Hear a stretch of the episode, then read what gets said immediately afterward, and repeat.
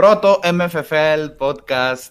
Είμαστε εδώ, παιδιά, 30 Απριλίου. Όχι Απριλίου, είμαστε 30 Μαρτίου εδώ πέρα. Έπαθε Ζαντάο 100 στο προηγούμενο podcast Φόρμουλα 1. Και είμαστε on the brink of the eye για να περιμένουμε το album του Μικάπα. Δεν ήρθε το επεισόδιο μας, αλλά Yes, έχω sir. να κάνω ένα shout out στην εκπομπή του κύριου από εδώ κάτω που Thank φαίνεται. you very much. Που λέγεται Πώς λέγεται; Ντάμπα Ντούμπα. Νταμπαλούπα. Ντάμπα Λου- Λούπα. Θα ήταν νταμπαλούπα, αλλά το λογοπαίγνιο είναι νταμπαλούπα, λούπα, hip hop, κατάλαβες. Ντάμπα Ντούπα, εγώ το συνέδεσα με το Boom Bap το παλιό. Τέλος πάντων, Καλό, καλό, εντάξει. Πώς νιώθεις, πες μας για ένα λεπτό εδώ πέρα, πώς νιώθεις για το Μικάπα το Να καινούριο κάνουμε. release; Α, Καλά, εντάξει. Μη κάπα με τσάκι, ε, αχτύπητο δίδυμο. Πρώτη φορά νιώθω τόσο απίστευτο hype που βγαίνει δίσκος του Μικάπα. Το τόσο απίστευτο που υπάρχουν τα spoilers από την καραντίνα που κάναν τα streams στο Twitch. Έχει χτιστεί το hype. Δε, δε, αυτή τη στιγμή κυριολεκτικά πετάω ρε μαλάκα. Δεν μπορώ να περιγράψω το hype που αισθάνομαι. Είναι απίστευτο, είναι απίστευτο. Σε μία ώρα και δύο λεπτά είσαι με το play στο Spotify. Είναι, είσαι έτοιμος. Κυριολεκτικά ρε, θα είμαι πάνω από το Spotify, θα πατάω refresh και θα το λιώσω ρε. Ε, μπορώ αυτή τη στιγμή, το ξέρω ότι είναι Mavs podcast και πρέπει να βιαστούμε λίγο, αλλά μπορώ αυτή τη στιγμή να ανοίξω το κινητό μου και να δείξω εδώ στα παιδιά μας, θα το κάνω, θα το κάνω. Λοιπόν, και Κάνε πάμε αυτό, στο κύριο θέμα μας. Λοιπόν, δεν θα αργήσω, Κα- έχουμε και το μοντάζ. Πα, πα, πα, πα, πα, πα. Πού το, πού το, πού το, το έχω στο φάκελο. Μμ, μμ, μμ, μμ. Σε περιμένουμε εμείς εδώ, μην αγχώνεσαι. Ωραία, ωραία, ωραία. Χώνομαι λίγο να σου πω την αλήθεια. Πρέπει να κάνει Ω. focus Most listened, τι είναι αυτό; Ε, φίλε, έχω 8.139 λεπτά ακροάσει και είμαι στο 0,005 των κορυφαίων ακροατών. Μπορεί να είμαι και ο κορυφαίος δηλαδή. Άμα είμαι στο 0,005, πρέπει να κάνει focus και δεν κάνει focus. Σε πιστεύουμε, σε πιστεύουμε. Τέλος πάντων, οκ. Έχω απίστευτο hype. Όπως εξίσου απίστευτο hype έχω και για αυτή τη σειρά, τη νέα μας σειρά, το MFFL Podcast, που είναι ένα podcast NBA αποκλειστικά αφαιρεωμένο στους Mavericks, με τους δύο μεγαλύτερους Mavericks fans στην Ελλάδα. Είμαι Καλά. πολύ περήφανος που σε γνώρισα και μπορούμε να κάνουμε αυτό το podcast. Πραγματικά. Εν τω μεταξύ, να πούμε ότι γνωριστήκαμε κυριολεκτικά επειδή μου στείλες για πριν δύο χρόνια για ένα post που είχα κάνει για Mavericks. Και Δύο α, χρόνια; ενάμιση, πολλά λες. Δύο. Δεν ήταν Πολλά από λες. πέρσι σίγουρα, ήταν από τους Clippers νομίζω η σειρά. Μμμ. Είμαι, είμαι αρκετά σίγουρος ότι μιλήσαμε για το Game 7 με Clippers ή Game 6. Game 7 Πόσο; που, το Game 7 Τόσο; της δεύτερης χρονιάς με τους Clippers. Τόσο πολύ καιρό, ρε. Νομίζω εκεί μου στείλες, δεν, δεν νομίζω να μου στείλες πέρσι. Γιατί Τι πέρσι, λες τώρα, ρε. Πέρσι είχα, είχε χτιστεί παραπάνω hype με τους Jazz, άμα θυμάσαι, με μια συγκεκριμένη, ένα συγκεκριμένο group στο Facebook. Οπότε είμαι σίγουρος ότι μιλάγαμε πιο πριν από αυτό. Τώρα να ήταν μέσα στη σεζόν πέρσι δεν ξέρω. Πάντως θυμάμαι Οκ. Πολύ χαρακτηριστικά στη Χαλκίδα, να πούμε από εκεί που είμαι, ε, να βλέπω το Game 7 με τους Clippers και να μιλάω Ναι. μαζί σου. Αυτό το θυμάμαι πολύ χαρακτηριστικά. Εντάξει, ρε φίλε. Σου έχω χαρακτήσει τη μνήμη τόσο πολύ. Ε, Ναι, ναι, εγώ δεν εντάξει. έχω γενικά τόσο καλή μνήμη. Οπότε σε εμπιστεύομαι. Έχω την εντύπωση ότι γνωριζόμαστε πολύ λιγότερο. Ότι είχαμε, η πρώτη φορά που μιλήσαμε ήταν πολύ πιο κοντά. Δεν ξέρω. Κοίτα, ίσως μπορεί να το έχει αυτό γιατί παίζει να είχαμε μιλήσει τότε και μετά να μην ξαναμιλήσαμε, ξέρω εγώ. Και να ξαναμιλήσαμε μέσα στη μέση τη σεζόν πέρσι ή πιο στις αρχές. Πάντως Ναι. πέρσι είμαι σίγουρος ότι μιλάγαμε από την αρχή της σεζόν. Γιατί θυμάμαι κάποιες αγώνε που είχαμε δει στην πολύ αρχή.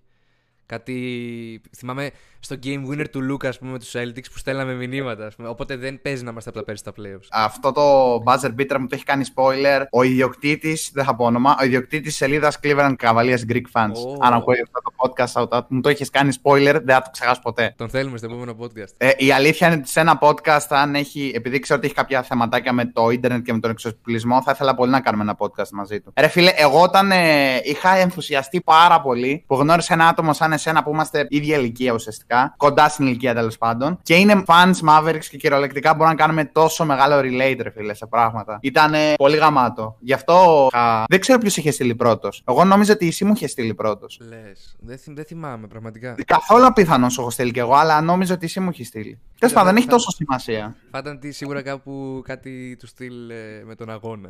Ή Κάτι, ήταν σίγουρα Ε, ναι. μαύρος μήνυμα. 100%. Ναι, ναι, ναι. ναι. Εντάξει, εσύ είσαι και πιο παλιό στο. Να πούμε την αλήθεια στο θέμα αυτό. Είσαι... Να πούμε τώρα, εντάξει. Να, να δώσουμε λίγο τα respect. Είσαι, από τους... είσαι ο πρώτο. Βασικά είσαι η σελίδα των Mavericks στην Ελλάδα, ρε φίλε. Μαζί με Είναι η άλλα- σελίδα των Mavericks, για όσους ξέρω εγώ ποιος έχει like Dallas Mavericks Greek Fans ε, Est 2014.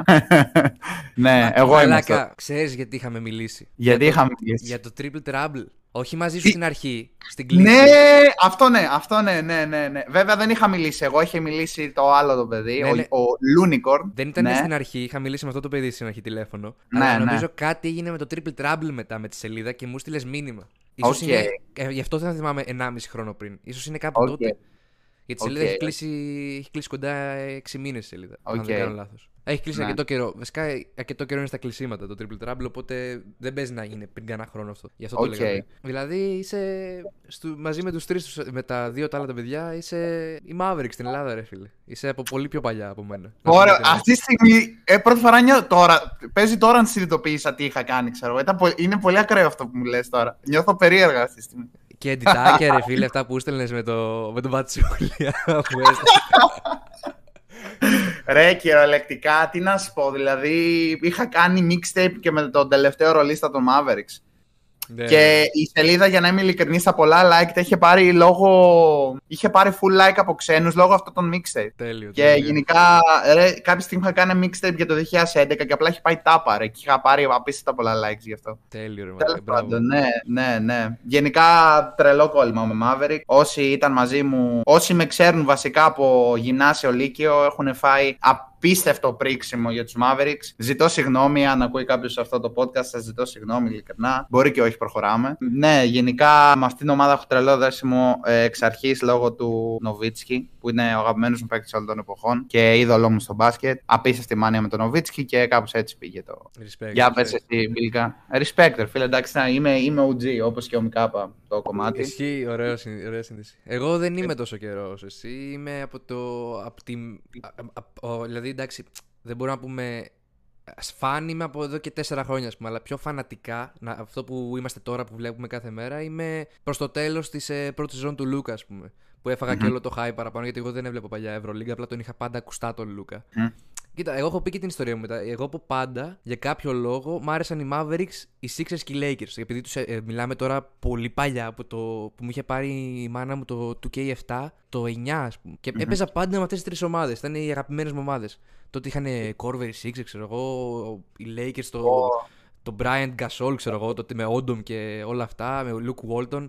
Οι Mavericks, ε, ο, ο Νοβίτσκι, ο Σον Μάριον, ο- όλοι αυτοί. Και ήταν και από τυπικά ας πούμε τα χρόνια τα 16, 17, 15 όλα αυτά. Έλεγα είμαι Mavericks, αλλά είναι... δε- NBA, ας πούμε, φανατικά αυτό που κάνουμε να βλέπουμε κάθε μέρα, βλέπω τα τελευταία 5 χρόνια. 4,5 με 5 χρόνια. Ε, και δηλαδή είμαι από, αυ- σε αυτό το διάστημα, τα, το 3,5 χρονών, είμαι, παρακολουθώ πάρα πολύ Mavericks. Δεν έχω φάει τα tanking years που έχεις φάει εσύ, να πούμε την αλήθεια αυτό. Αλλά λογικά να πάμε και σε ένα θέμα, θα τα φάμε από εδώ και πέρα. Όχι, ρε bro, το λες αυτό. γιατί, γιατί η κατάσταση δεν δείχνει καθόλου καλή στο, στον Dallas. Και τελευταία, δηλαδή, εντάξει, είναι και ο κύριος, η κύρια, το κύριο κίνητρο που μας έδωσε να κάνουμε αυτό το podcast και τη σειρά τώρα και όχι λίγο αργότερα, είναι ότι τι κάνουμε τελευταία. Δηλαδή, αυτό τα τελευταία 10 με 15 παιχνίδια είναι τρελά κακό stretch. Και και είναι από τη στιγμή που ήρθε ο Irving αυτό το πράγμα, δεν το συνδέω correlation causation. Αλλά ρε φίλε, τελευταία είναι λες και δεν θέλουμε να παίξουμε. Δεν ξέρω τι θέματα υπάρχουν μέσα στην ομάδα, είτε είναι σχέσεις παιχτών, είτε είναι το departure του Irving με το πόσοι έφυγαν. Θα τα πούμε όλα αυτά. Αλλά ρε παιδί μου, τελευταία είναι. Εγώ του θυμάμαι τους Mavericks μέχρι και πριν κάνα 1,5 μήνα, δύο, να λέμε θα πάμε πέμπτη θέση, ξέρω εγώ. Ψιλοεύκολα κιόλας. Συζητούσαμε το αν θα πάρουμε πλεονέκτημα έδρας, τώρα θα το πάρουμε, τώρα δεν θα το πάρουμε. Α, τι πήραμε, ρε φίλε, απίστευτο ρε. μα. Ρε, Τι Καταντήσαμε, απίστευτο. το θυμάμαι σαν χθες να λέμε, να το πριν ένα-ενάμιση μήνα, ότι ο Λούκα είναι MVP αν πάμε τέταρτο seed.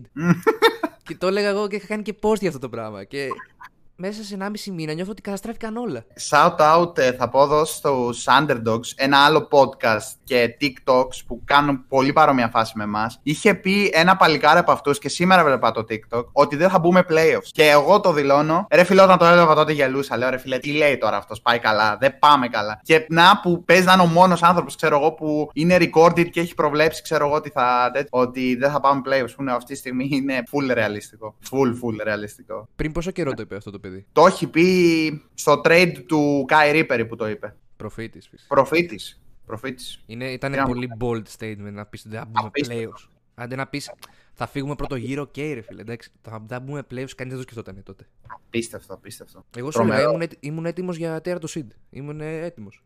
Και δεν τα έχουμε πάει καλά από τότε, ρε φίλε. Και έχουμε χάσει κάποια πολύ εύκολα μάτς που θα έπρεπε να είναι εύκολα. Δεν έγιναν εύκολα. Εντάξει, είναι με Grizzlies στο back-to-back, με Hornets στο back-to-back, με Lakers που μας, φέ, μας φύγαν από 30 πόντους διαφορά, μα, μας το γυρίσανε. Ουφ, Όλα αυτά αυτό είναι πολύ σημαντικά παιχνίδια, τα οποία χαθήκανε. Ναι. Είχαμε κάποια θέματα σε κάποια έλειπε ο Λούκα με τους ε, Grizzlies, αλλά και πάλι, ρε. Ξέρω εγώ, έλειπε και ο Μωράντα από την- από την άλλη πλευρά. ναι, ναι. Δεν είχαμε δικαιολογία. Άρα, εσύ ένα μικρό prediction αυτή τη στιγμή που κάνεις, τι θα γίνει σε αυτή τη σεζόν. Σε αυτή τη σεζόν μόνο; Δεν ξέρω τι θα γίνει σε αυτή τη σεζόν. Εγώ πιστεύω οριακά θα μπούμε στα play και αν μπούμε οριακά στα play πιστεύω ότι μπορούμε να μπούμε στα playoffs και θα μπούμε στα playoffs πιστεύω από σαν 8ο seed και λογικά θα παίξουμε τον Denver που δεν ξέρω σε τι κατάσταση θα είμαστε. Θεωρώ ότι επειδή τώρα ζήτησε prediction θα το πάω μέχρι τέλους θα χάσουμε στα 6. Α, το πας και τον πρώτο γύρο και με ποιον θα Το παίξουμε. και πήγα το- τέρμα, το πήγα τέρμα, στο έδωσα όλο το prediction. Κοίτα, εγώ είμαι σίγουρος αυτή τη στιγμή ότι δεν θα χάσουμε τα play-in. Δηλαδή δεν γίνεται αυτό το πράγμα. Είναι Thunder και Pelicans μέσα, οι οποίοι είναι διαλυμένοι και οι δύο, ας πούμε. Οι Thunder δεν είναι διαλυμένοι, sorry. Οι Pelicans είναι υψηλοδιαλυμένοι, ρε φίλε. Ναι, αλλά έχουν το CJ. Ισχύει. Ισχύει. όσοι έχουν το ίδιο. και οι άλλοι έχουν τον SGA. Είναι. Κοίτα, θα θεωρώ πολύ αποτυχημένη χρονιά να μην μπούμε play-in αυτή τη στιγμή. Από, άμα πάρουμε τα δεδομένα από εδώ και πέρα. Περίμενε. Αν πάμε σκατά και πάρουμε ένα πολύ δυνατό draft pick το οποίο εξελιχθεί σε ένα παίχτη που είναι όντως ένα στήριγμα που ψάχνουμε για το Λούκα και ένας, ένα καλό fit για το Λούκα. Θα φύγει ο Irving και ο Wood όμως, άμα χάσουμε και βγούμε play-in. Δεν Τώρα που βγούμε είπε θα φύγει ο Irving, να διαβάσω εδώ μια δήλωσή του με, που διαβάσαμε από το Twitter, από την σελίδα MFFL, που μίλησε ο Κάιρι για το trade και είπε This was for long term, ότι ουσιαστικά το trade ήταν για long term, για μακροπρόθεσμο. And this was for something that's bigger than ourselves. Και αυτό ήταν για κάτι που ήταν μεγαλύτερο από τους εαυτούς μας. And we can't just be championship team overnight. Και δεν μπορούμε να γίνουμε contender ομάδα, ουσιαστικά championship ομάδα για πρωτάθλημα μέσα σε λίγες μέρες, μέσα σε μια νύχτα τέλος πάντων. Το οποίο η αλήθεια είναι ότι σήμερα που αντιδρού, ε, μου το έστειλες και, αντι, και αντέδρασα αυτό, νομίζω και οι δύο αποκτήσαμε μια χή αισιοδοξία. Αυτό ήθελα να πω. Είναι αισιοδοξία ή είναι κακό αυτό που δήλωσε ο Κάιρι. Το πρώτο Ναι, σκέλος της δήλωσης. Ότι it's bigger than ourselves, ότι δεν ξέρουμε, δεν μπορούμε να γίνουμε contenders, ξέρω εγώ, στα τέτοια. Είναι, μήπως είναι κακό ότι δεν μπορεί εδώ να κάνει content μέχρι και του χρόνου, ας πούμε. Δεν- Είναι close χρόνος στο, στην επόμενη σεζόν. Εγώ με αυτή τη δήλωση, αν τη συνδυάσουμε, να πούμε κάπου εδώ και στο κοινό μας, με τη δήλωση του Λούκα. Εγώ, όταν άκουσα αρχικά τη δήλωση του Λούκα που είπε ότι συμβαίνει κάτι in personal life, εγώ σκέφτηκα απευθείας την κατάσταση με τη μητέρα του, που είχε τα οικογενειακά του προβλήματα, που είχαν οδηγηθεί μέχρι και σε δικαστήρια, δικα- είχαν μπλέξει με δικαστήρια, με δικηγόρους κτλ. τέλος πάντων, με τα νομικά. Εγώ πήγε εκεί το μυαλό μου όταν μίλησε ο Λούκα για pri- private life issues. Τώρα με αυτή τη δήλωση του Irving, εγώ καταλαβαίνω κάτι πιο εσωομαδικό. Το οποίο όταν ε, μιλούσαμε για αυτή την κατάσταση, το έχεις αναφέρει ότι μπορεί να σημαίνει κάτι στην ομάδα. Με τις δηλώσεις του Irving, νομίζω προς τα εκεί πάει το πράγμα. Ενώ με του Λούκα, εγώ κατάλαβα κάτι πιο προσωπικό του και οικογενειακό του, ίσως. Τώρα δεν ξέρω, ρε φίλε, δείχνουμε να έχουμε πάρα πολλά προβλήματα και ανέφερες και πριν μερικά από αυτά. Σίγουρα κάποια προβλήματα είναι η περιφερειακή άμυνα και η άμυνα γενικότερα. Δεν έχουμε καλούς αμυντικούς στην ομάδα. Έχουμε αρκετά κακούς αμυντικούς. Σίγουρα φαίνεται να υπάρχουν προβλήματα στη χημεία. Εγώ θα πω, ρε φίλε, ότι η ομάδα που έβλεπα πέρσι, που πήγαμε στους τελικούς περιφέρειες, ρε φίλε, όχι. Για μένα δεν ήταν τυχαίο. Εγώ έβλεπα μέταλλος σε αυτή την ομάδα. Έβλεπα άλλο mentality. Και ε, αν μου έλεγε κάποιος πού το βλέπεις αυτό το mentality, θα έψαχνα να βρω ένα βίντεο με τον Kid που έδινε οδηγίες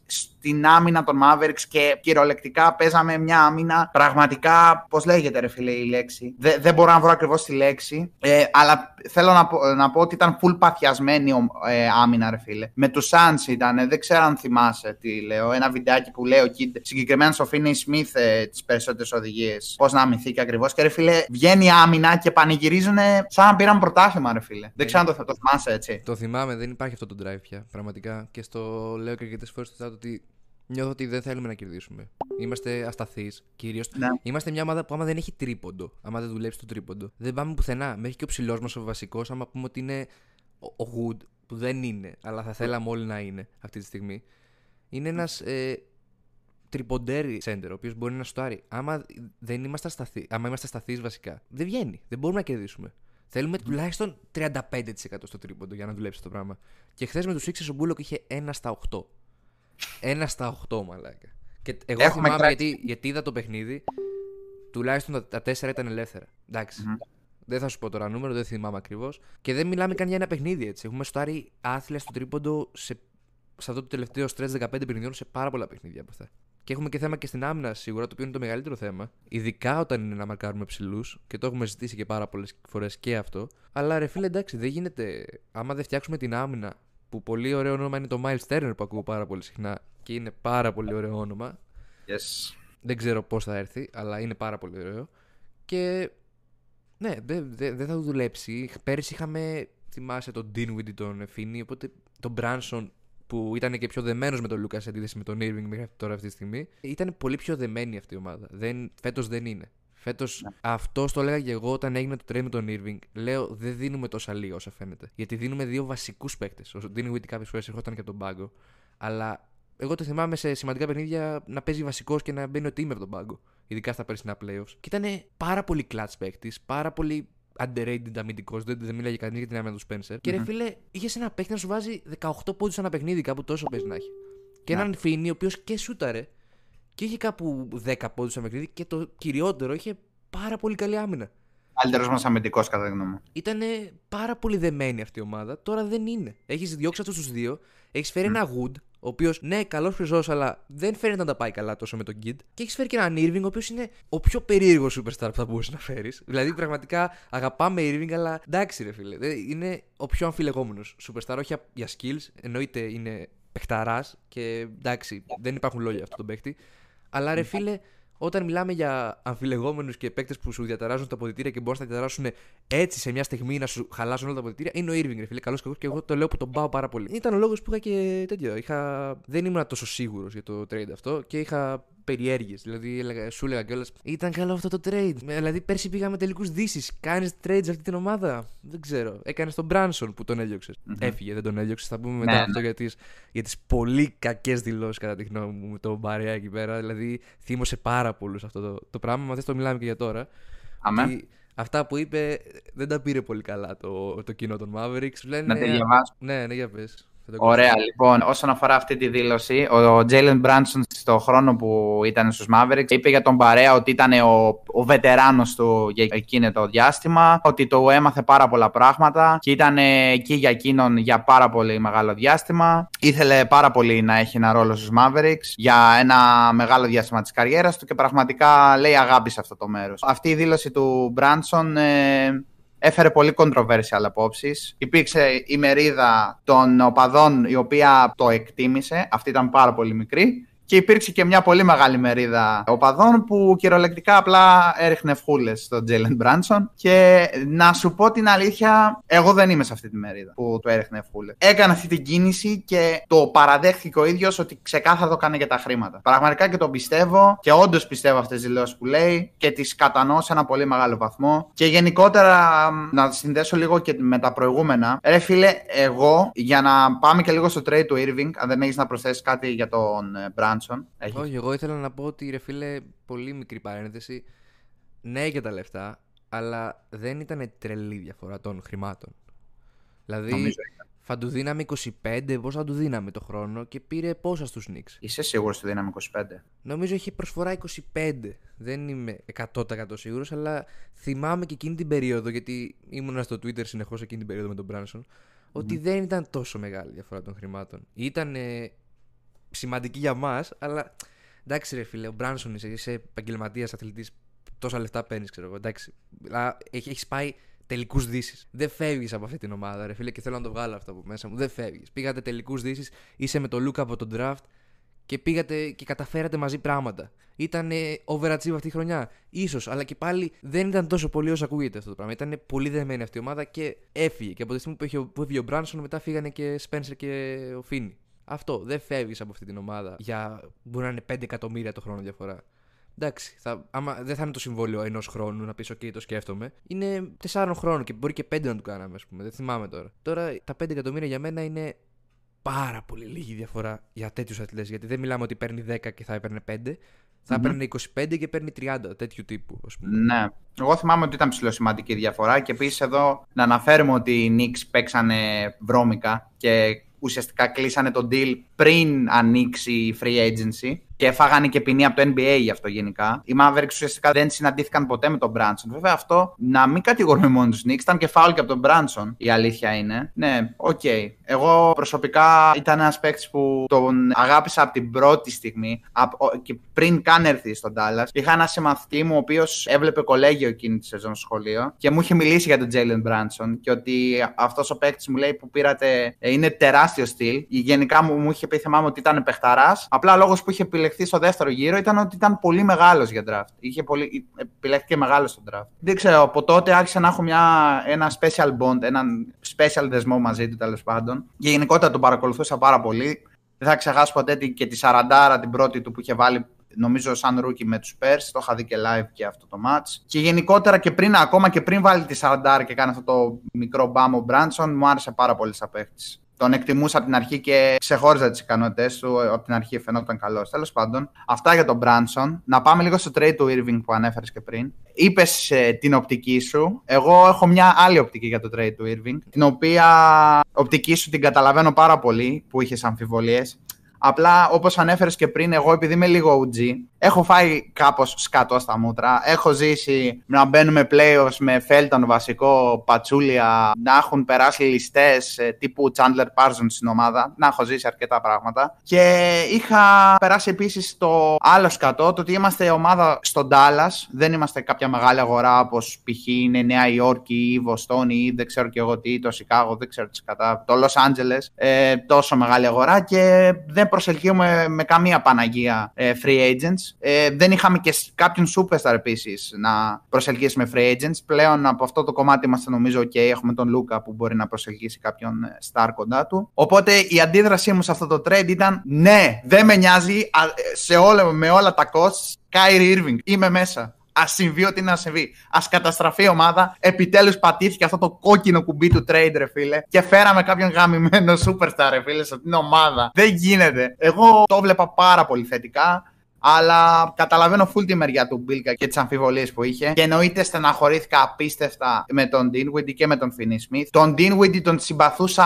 Ήταν πραγματικά από τους αγαπημένους παίχτε στη Λίγκα, ρε φίλε. Και τον είδα να, ε, όταν ήταν στους Nets ήταν πραγματικά από τους αγαπημένους μου παίχτε μαζί με τον Άλεν, Τζάρετ Άλεν τότε. Μ' άρεσα τρομερά η Nets τότε και χάρηκα απίστευτο όταν είχε έρθει στους Mavericks. Καλά για το Finney Smith δεν έχω να πω πολλά. Τον παρακολουθώ και αυτόν από τη rookie του season.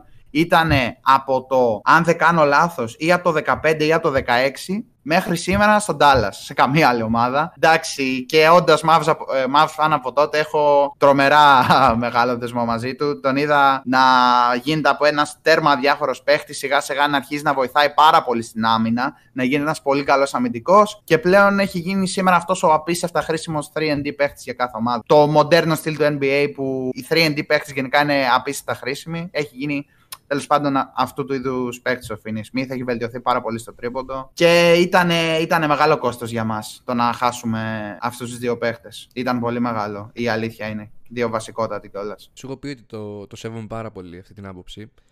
Ε, και σου έχω πει ότι διαφωνώ και την είπα και πριν τη δική μου άποψη. Το θέμα είναι θέλω να κάνω μια μετάβαση αυτή τη στιγμή σε ένα επόμενο θέμα που θέλουμε να συζητήσουμε. Ανέφερε συγκεκριμένα πριν για τον Λούκα, ο οποίος είναι τώρα ο superstar της ομάδας και έχει καθιερωθεί και πια η ομάδα δεν έχει τόσα προβλήματα γιατί It's fucking Luka Doncic, ρε φίλε. Δεν, δεν τα έχεις θέμα αυτή τη στιγμή που είναι αυτός στην ομάδα σου. Και όπως έλεγα και εγώ στο Triple Trouble, while there's Luka, there's hope.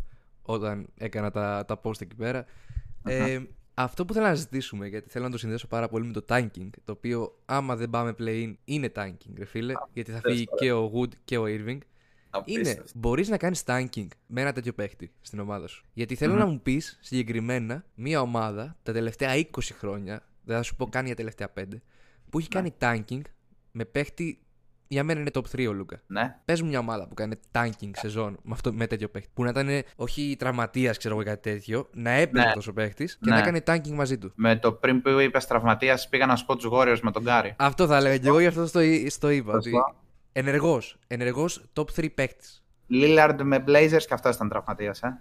Και δεν κάνανε Είχε ακριβώς. και τραυματισμούς και δεν κάνανε και ακριβώς tanking. Αυτό που είπε. Ναι, οκ, οκ. Όντως είναι. με- Και να υπάρχει όντως κάποια ομάδα και πάλι είναι full εξαίρεση, οπότε καταλαβαίνω που το πας. Δεν μπορείς δεν μπορείς να κάνεις tanking με αυτόν τον παίκτη. Ναι, ναι. Με ενεργό αυτόν τον παίκτη θα σου φύγει. Δεν θα κάτσει ο Λούκα να κάνει tanking δύο σεζόν. Και μιλάμε για τον Λούκα έτσι, δηλαδή. τζε- όχι generational talent. Δεν ξέρω, εντάξει, είναι ο Λούκα Ντόντσιτς, δεν χρειάζεται να πω κάτι άλλο. Αυτό που είπες. Παρένθεση σε αυτό το θέμα. Είναι ο μόνος παίκτης που αυτή τη στιγμή είναι on track να πιάσει το LeBron στους πόντους.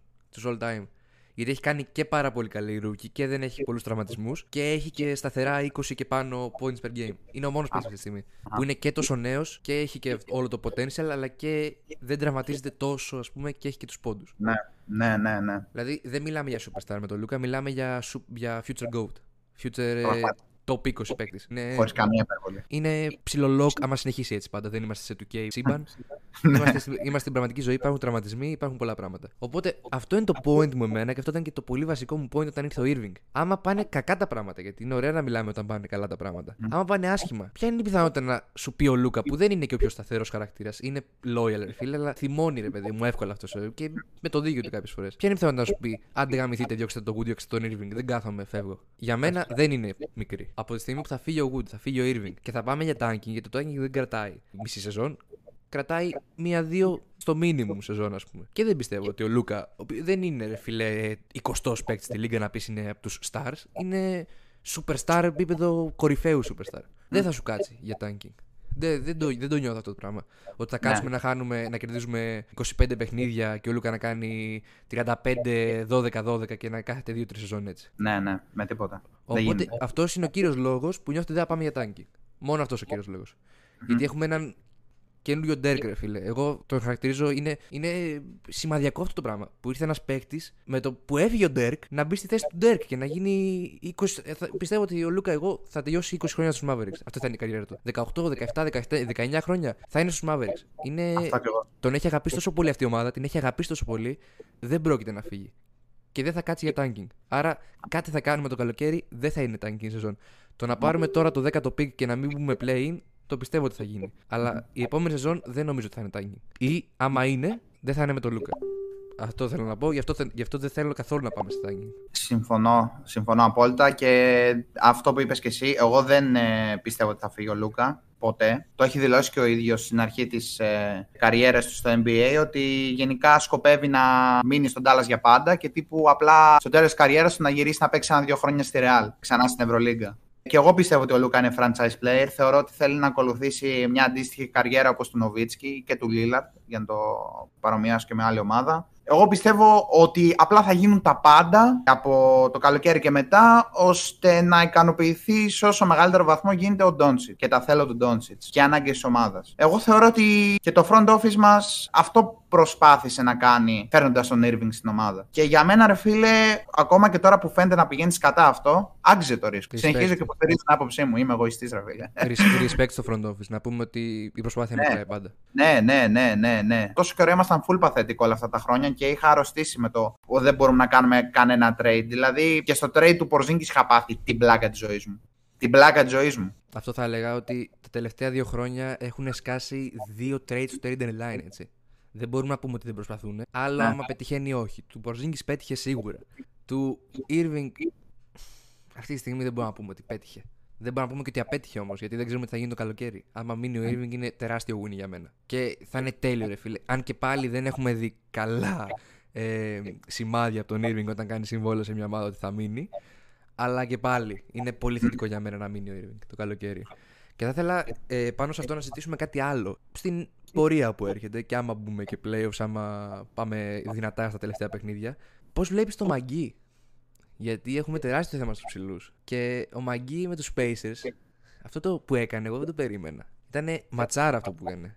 Έκανε πολύ καλό παιχνίδι. Και έδειξε ότι υπάρχει ελπίδα. Πώς να το πω, ότι η άμυνά μας στο Paint με τους Spacers ήταν εκπληκτική. Ναι, είχαν απουσίες, Είχαν απουσίες, ναι. αλλά ήταν ένα φωτάκι. Πώς είναι η κάμερά σου εκεί πέρα, στα, δε- στα αριστερά σου, ήταν ένα φωτάκι στο τούνελ.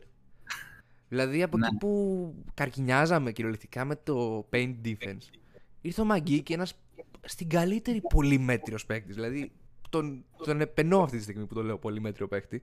Γιατί ρε Ναι. φίλε είναι και στα τελευταία του. Δεν είναι ότι Ναι, ναι. είναι ηλικιακά στο prime του.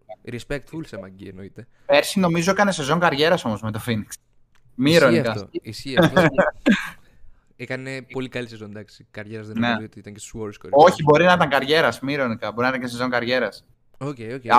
Από άποψη αποτελεσματικότητας, σίγουρα από τις καλύτερές του σεζόν. Ναι, ε, αυτό θέλω να πω ότι εγώ νιώθω ότι ο McGee μπορεί μη ειρωνικά να παίξει ένα πολύ σημαντικό ρόλο, όχι βασικού εννοείται, σε μια ενδεχόμενη επιτυχία στα τελευταία παιχνίδια και ίσως και στον πρώτο γύρο είτε θα play-in βασικά. Να μπαίνει ένα 15 λεπτό ρε φίλε πιστεύω ότι είναι πολύ καλό. Ναι, ας προσευχηθούμε να το κάνει. Δεν, δεν, δεν έχω να πω κάτι άλλο. ναι, ναι. δηλαδή εντάξει, ε, ειδικά σε μια, στο σύμπαν που ζούμε που ο, ο Wood δεν, δεν ξέρω τι γίνεται με τον Kid ρε φίλε. Δεν μπαίνει. Δεν μπαίνει όσο πρέπει. Είναι, είναι από τους καλύτερους παίκτες που μπαίνουν κάτω από 20 λεπτά νομίζω. Ανά παιχνίδι. Δεν ξέρω. Και έχουμε δύο πολύ καλά αστέρια στην ομάδα, να το πούμε αυτό. Αστέρια. On the, on the verge γίνονται σε λίγο αστέρια. Μμμ. Οι οποίοι θα. Εγώ είπα ότι θα προβληματίσουν στο μέλλον άλλες ομάδες. Ειδικά ο Green, εγώ έχω δηλώσει ότι θα γίνει κάποια στιγμή All-Star. Όχι πε- του χρόνου. Ο Josh Green, φίλε, δείχνει πάρα πολύ καλά σημάδια και την πρώτη σεζόν θυμάσαι πόσο λέγαμε που δεν τον έβαζαν. Ναι, Ε, ναι. εντάξει, φέτος παίρνει παραπάνω αναγνώριση και εννοείται ο Jaden Hardy, ο οποίος Ναι. ίσως είναι και από τα μεγαλύτερα στυλ του φετινού draft. Καλό, καλό. Όντως είναι πολύ. Εκ του αποτελέσματος αυτή τη στιγμή είναι στυλ, ναι. Από ό,τι έχουμε δει μέχρι τώρα. Ειδικά με τις τελευταίες εμφανίσεις. Να μιλήσω λίγο για το Hardy. Έχω εδώ κάποια στατιστικά μπροστά μου. Είναι ψηλό αδιάφορα ίσως, αλλά θα καταλάβετε. Λοιπόν, εδώ έχω ότι ένα στατιστικό που λέει είναι το καλύτερο 3 point percent, τα καλύτερα 3 point percentages από παίχτες κάτω των 21 χρονών για τους Maverick. Ένα, Jaden Hardy αυτή τη χρονιά, 41,5%. Ωραία. Ξε- Επαναλαμβάνω, το, το καλύτερο ποσοστό τριπώντου παίχτη των Mavericks κάτω των 21 ετών. Και δεύτερος είναι ο Doncic το 18 με 32,7. 41,5 ο Χάρντι, 32,7 ο Ντόντσιτς στο τρίποντο. Τρίτος πάλι ο Ντόντσιτς το 19 με 31,6. Τέταρτος ο DSJ, Dennis Smith Jr. με 31,3 το 17. Και πέμπτος ο Νοβίτσκι με 20,699. Σουτάρει πολύ καλά στο τρίποντο φέτος ο Χάρντι. Περίμενες να έχει 41,5 ο Χάρντι φέτος. Όχι. Ω τώρα. Τα τελευταία του μάτς είναι ψηλοτραγικά από efficient, ε, τουλάχιστον perspective. Ναι, ναι. Πάμε τώρα σε 20 point games. Πάλι για Mavericks players κάτω των 21 ετών. 86 ο Doncic πρώτος, δεύτερος ο DSJ με 18, 8 ο Hardy που δεν έχει τελειώσει καν η σεζόν. Τρίτη θέση. Και πάμε τώρα στο μήνα Μάρτιο, ο οποίος είναι ο καλύτερος μήνας στην πολύ σύντομη καριέρα του Jaden Hardy στους Mavericks και στο NBA. Ο οποίος έχει, στον οποίο μήνα έχει 19 πόντους μέσω όρο ο Hardy, που είναι πίσω από τον Μπανκέρο, που είναι υποψήφιος για Rookie of the Year, που έχει 20,5 το Μάρτιο, και τον Jalen Williams με 19,3. 19 πόντους μέσω όρο το Μάρτιο. Ρε. Πα- πα- ο καλύτερος μήνας της καριέρας του, πραγματικά. Έχει βοηθήσει πάρα πολύ τους Mavericks. Δεν έχει μεταφραστεί βέβαια αυτό σε νίκες τόσο. Η αλήθεια είναι. Αλλά αυτό το μήνα πραγματικά παίζει πάρα πολύ καλά ο Hardy, ρε φίλε. Έχει δείξει πολύ μεγάλο potential και ότι μπορεί να πάρει solid λεπτά στο rotation του Maverick. Και τον αγαπάει και πάρα πολύ και το fanbase, έτσι. Δηλαδή Μμμ. είναι πάρα πολύ συμπαθητικός, τυπάκος. Μμμ. Και εγώ θα ρουτάρω για αυτόν, ρε φίλε, ό,τι και αν γίνει. Και ας έχει και περίεργη, και περίεργη χρονιά του χρόνου. Εγώ πιστεύω ότι έχει τεράστιο potential γιατί φαίνονται τα glimpses αυτού, αυτών που κάνει από τα παιχνίδια. Δηλαδή νιώθω ότι θα κάνει μεγάλη καριέρα τουλάχιστον για second round, έτσι. Δηλαδή είναι second rounder. Μμμ. Πιστεύω έχετε πάρα πολύ καλό μέλλον για αυτόν. Και για τον Μμμ. Green. Εγώ είμαι πάρα πολύ αισιόδοξος. Ελπίζω να μην απογοητευτώ από αυτούς τους δύο. Αλλά νιώθω ότι θα παίξουν πολύ σημαντικό ρόλο στην ομάδα. Ναι. Και ότι θα είναι πολύ σημαντικά μέλη του roster για τις επερχόμενες χρονιές. Και εμένα, ρε φίλε, ο Josh Green μου έχει αρέσει πάρα πολύ. Έχει κάποια στοιχεία στο παιχνίδι του τα οποία μου βγάζουν παίχτες που θέλω να έχω στην ομάδα μου, ας πούμε. Είναι ένας παίκτης ο οποίος ε, προσπαθεί πάρα πολύ και είναι αρκετά καλός αμυντικός. Τώρα μιλάμε για την περιφέρεια, γιατί είναι guard ο Green. Είναι ένας παίκτης που βγάζει τρομερή ενέργεια στο παρκέ. Εγώ κάτι που προσωπικά έχω παρατηρήσει είναι αυτά τα επιθετικά rebound που παίρνει από το πουθενά, που πηδάει Ναι, και ναι. παίρνει ένα επιθετικό rebound και σώζει την κατοχή για τους Mavericks. Και είναι αυτή η second chance body που φέρνει στο παιχνίδι μας, που είναι πάρα πολύ κρίσιμη σε αρκετές φάσεις του παιχνιδιού.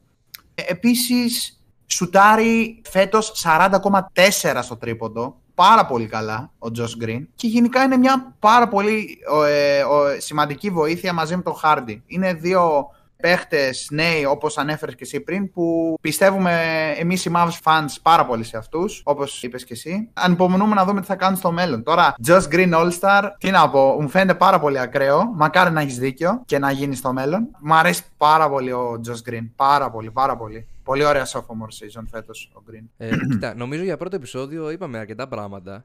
Ε, είναι το παρθενικό μας όπως λέω και στο Φόρμουλα Είναι η έκφρασή μου αυτή. Όχι τυχαίο. Ε, Και νομίζω ήρθε στο τέλος αυτό το επεισόδιο. Ήταν ε, το πρώτο Mav Talk Το πρώτο MFFL Talk. Θα αποφασίσουμε πώς θα λέγεται Είτε στο μέλλον είτε τώρα. Μπορεί να βάλουμε καλό όνομα δεν ξέρουμε. Δεν ξέρουμε ποτέ δεν ξέρεις. Και ε, σας ευχαριστούμε πάρα πολύ που παρακολουθήσατε. Ελπίζουμε να υπάρχουν στο μέλλον Να συνεχίσει αυτή η σειρά. Full. Ήμουνα ο Μπίλκα, ήμουνα μαζί με τον Μάικη. Bye. Γεια, τα λέμε στο επόμενο.